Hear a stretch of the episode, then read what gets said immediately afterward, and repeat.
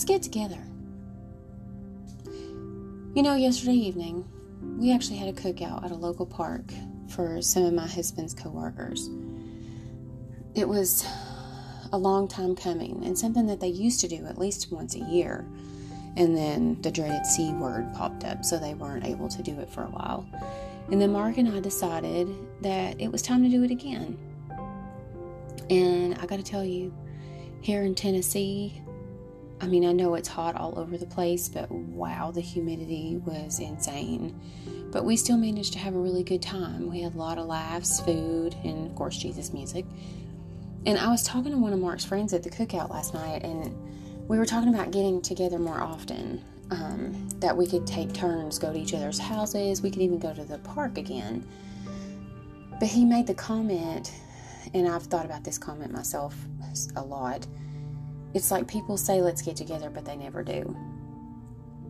And he's right. He's absolutely right because you know, when people pass on, it's the loved ones who are left behind. And most of the time, we always say, I wish I'd spent more time with them, or I wish I'd been here sooner. But the one thing that you have to stop and think about is that you could have been, and you made the choice not to. I know that things happen. I know that time and distance get in the way, but at the end of the day, if you're not at least making an effort, which means making a plan, not just saying it, then you don't really mean it. You know, and I mean, I'm as guilty as if, of this as anybody.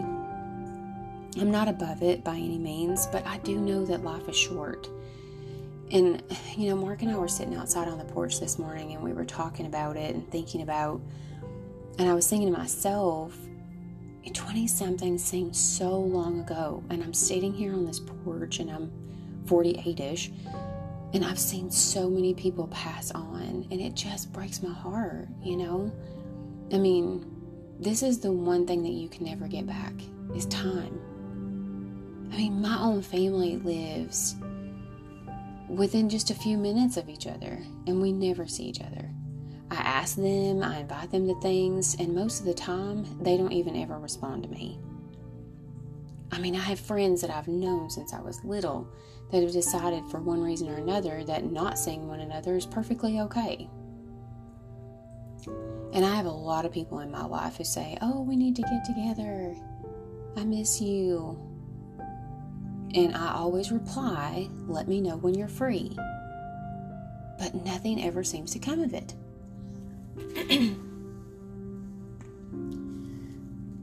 Time and love, they're gifts that are given to us by our Almighty Savior.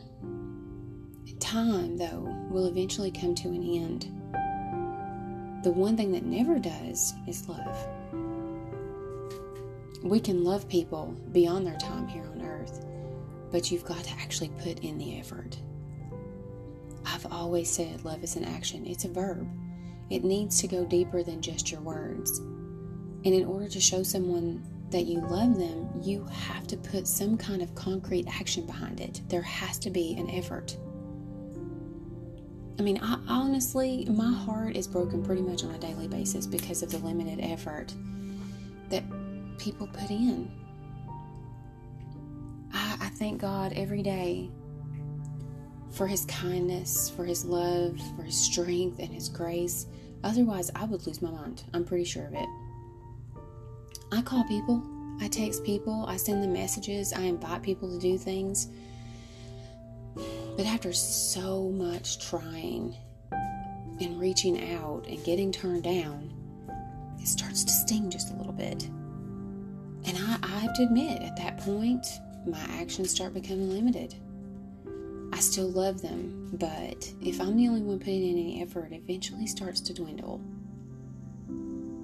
I always hope and pray, but if all I ever hear is we should get together with no action to sustain it, then I will probably eventually give up. Is that something that God wants me to do? Probably not. And I am working through it. I'm struggling with it a little, but I know God will tell me the right thing to do. I think that a lot of times people believe that they have all the time in the world to do something for someone or go and visit. But let me tell you guys, we don't. today is iffy, tomorrow is definitely not promised. And I've carried a motto around with me for years, and that's if you can't love me and see me when I'm alive, don't come and mourn over me when I'm gone. It probably sounds harsh, yeah, but I would rather spend time talking, laughing, and sharing right now than to not even be able to later. I mean, I, I, I get it. You know, you may not be in a position to always be able to meet up or hang out. Does that mean you're not making any effort at all? I mean, you could always offer, you could always invite, or at least, at the very least, text or message just to say, hey, I'm thinking of you and I'm praying for you, and I do hope that we can get together soon. Please let me know when you're available. If nothing comes of it, at least you're making the effort. God does. He's always there for us, no matter the time or day. And He expects nothing less from us towards others.